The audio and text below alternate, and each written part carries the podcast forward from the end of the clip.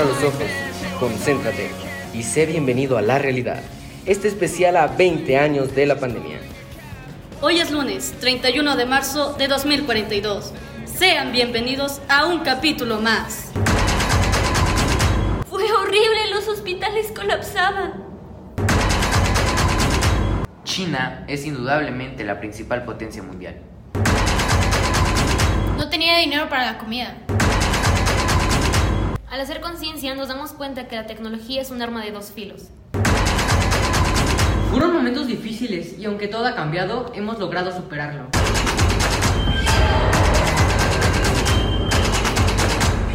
El día de hoy vamos a hablar sobre una de las etapas más difíciles que los seres humanos hemos tenido que enfrentar.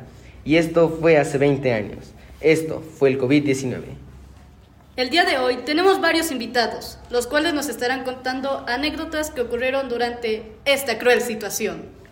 Para comenzar con el programa, damos la más cordial bienvenida a Elena Martínez Sosa, una enfermera la cual tuvo que mantenerse firme justo en el punto más importante de la pandemia.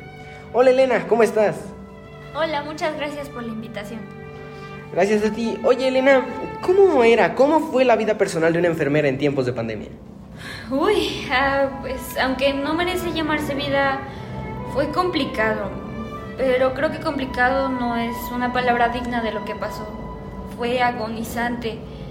Sentir ese vacío y el miedo a lo que pasará. ¿Y por qué decidiste no rendirte? Me refiero a, eh, ¿la paga era realmente buena?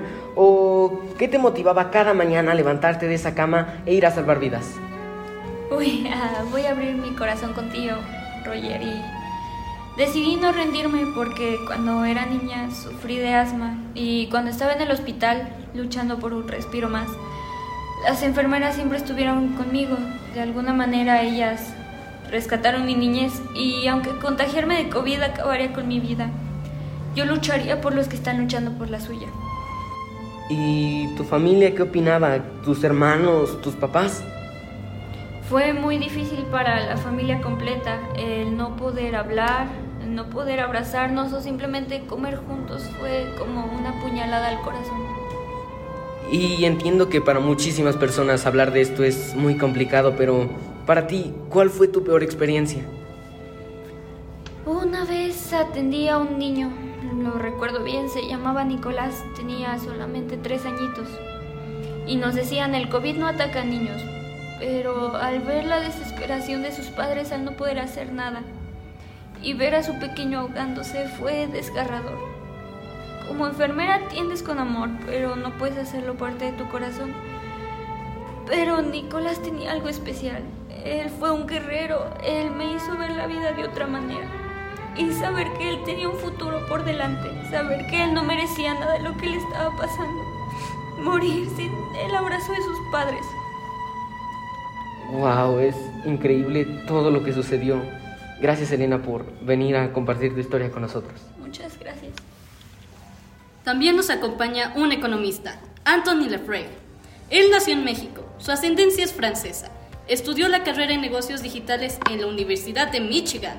Es todo un máster en finanzas en Hong Kong y tiene un doctorado en economía por la Universidad de Stanford. Anthony, buenas tardes. Buenas tardes, muchas gracias por invitarme. Dime, ¿de dónde surge la necesidad de tener dinero virtual? Surge por dos razones principales. Primero, la alta contaminación que había desde antes de la pandemia. Y la segunda razón fue la inflación que se generó después de la pandemia. ¿Cómo ha cambiado la vida en la economía durante estos 20 años? ¿Y qué país se acopló mejor?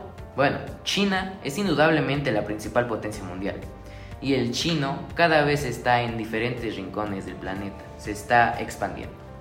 La evolución de la tecnología despojó a mucha gente de sus empleos y, aunque la tecnología como el metaverso y la nanotecnología haya generado empleos alrededor del mundo, siguen siendo más los empleos destruidos que los creados. Mucha gente desde antes de la pandemia comenzó a invertir en monedas virtuales como el Bitcoin y el Ethereum, pero el cambio oficial fue hace 10 años por las dos razones que ya te comenté, la contaminación y la inflación. Los países alrededor del mundo, junto con la OCDE, vulgarmente conocida como el Club de Países Ricos, y el Banco Mundial, dieron un salto hacia el futuro con la implementación oficial de la criptomoneda. ¿Cómo le afectó la pandemia a los negocios? Desgraciadamente, muchos quebraron. La gente sufría mucho porque no tenía manera de llevar el sustento a sus casas y darle de comer a sus familias. Y bueno, otros pocos evolucionaron y se adaptaron. ¿Y cómo evolucionó el dinero? Bueno, vamos a hacer una pequeña recapitulación. Surge en la historia para suplir la escasa eficiencia del trueque que, que, se empezó a usar desde los primeros asentamientos humanos. Posteriormente, los metales preciosos eran la moneda de cambio. Y bueno, del siglo XVI al XIX se empezó a usar la moneda durante la primera revolución industrial. Y hace 10 años usábamos la moneda física como te comenté. Pero hemos dejado eso atrás para dar el salto hacia el futuro y usar las criptomonedas. Muchísimas gracias. Claro, es lógico que después de 20 años la economía ha cambiado muchísimo. Pero bueno, es momento de ir con Esperanza, viuda de González. Esperanza es una madre de familia que durante la pandemia se vio obligada a vivir una triste situación. Hola Esperanza. Antes que nada, gracias por, por haberme invitado. Esperanza, eh, ¿qué tan difícil fue vivir ese duelo? El duelo de, de un día para otro decirle adiós al amor de tu vida. Bueno, pues mi viejo Pedro, eh, que paz descanse, falleció durante la pandemia. Fue demasiado difícil ver cómo el amor de mi vida se iba desvaneciendo en la cama y ver cómo mis hijos se iban despidiendo de mi Pedro. Fue bastante doloroso verla, ver la manera que estaba sufriendo e intentando luchar por vivir, por, por sus hijos, por mí. Y él, él no quería dejarnos solos. Tener que vivir esta pandemia fue, fue demasiado duro. Yo de hecho, pues yo creo en Diosito y yo le pedí que, que de verdad no se lo llevara a la persona que más amé en toda mi vida. Es, es, tan difícil dejar ir a una persona con la cual compartí varias sonrisas, alegrías, incluso penas y tristezas. Wow, ¿y alguna vez estuviste a punto de rendirte a decir, ya no, ya no más? Claro, uh, porque era una situación muy difícil. La, economía me fue bastante difícil. Eh, tenía que conseguir pues el dinero para la educación y la, y, la comida a, mis, a mis niños. Pero al pensar en ellos y en Pedro me daban fuerzas que yo la verdad ni, ni, sabía que tenía para buscar cómo sobrevivir y poder darles lo que merecen realmente. Así que seguí adelante, claro, um, con, con varios obstáculos por los que tuve que pasar y pues hacer todo por ellos.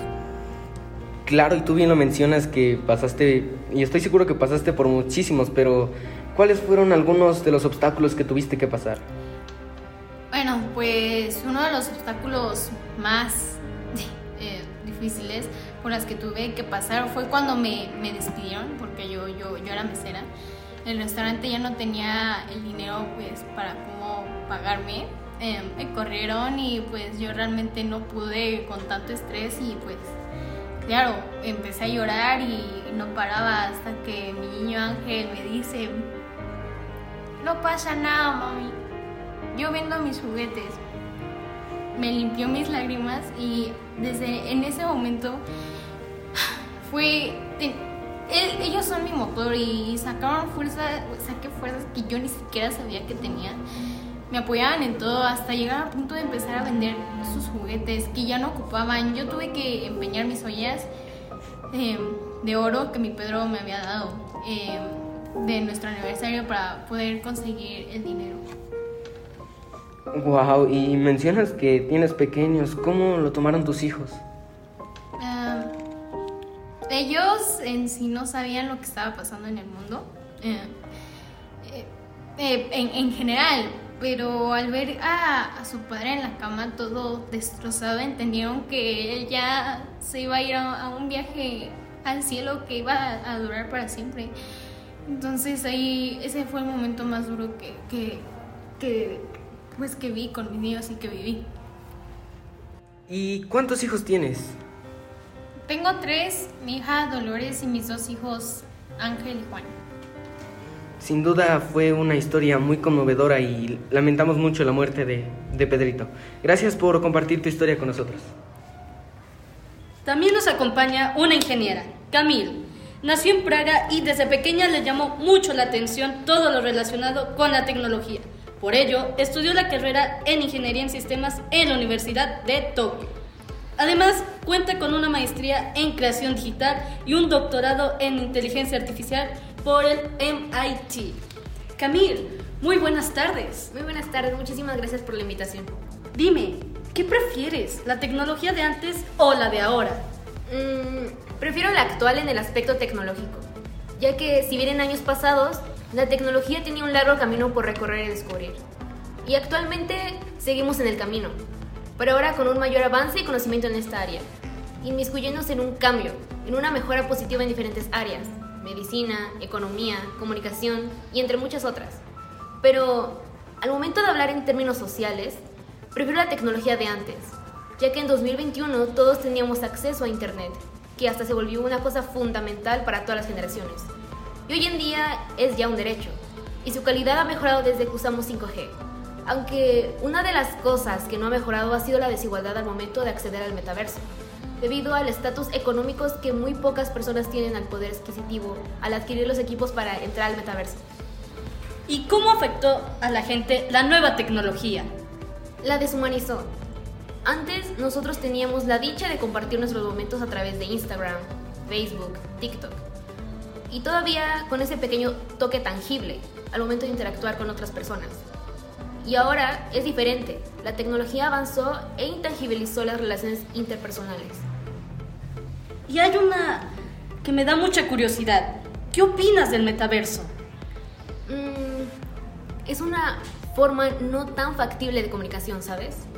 ya que como hemos mencionado, lamentablemente no todos tienen el estatus ni el poder adquisitivo para ingresar y formar relaciones interpersonales dentro del metaverso. Muchas gracias.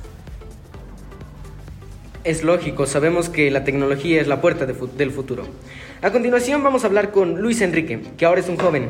Él nos platicará cómo vivió esta tragedia en la cual, aunque suene gracioso, prácticamente le quitaron el chupón para ponerle el cubrebocas. Actualmente estudia la carrera de Incorporación Humana y Adaptación a la Posmodernidad. Hola Luis, ¿cómo estás? Eh, hola, antes que nada, muchas gracias por la invitación.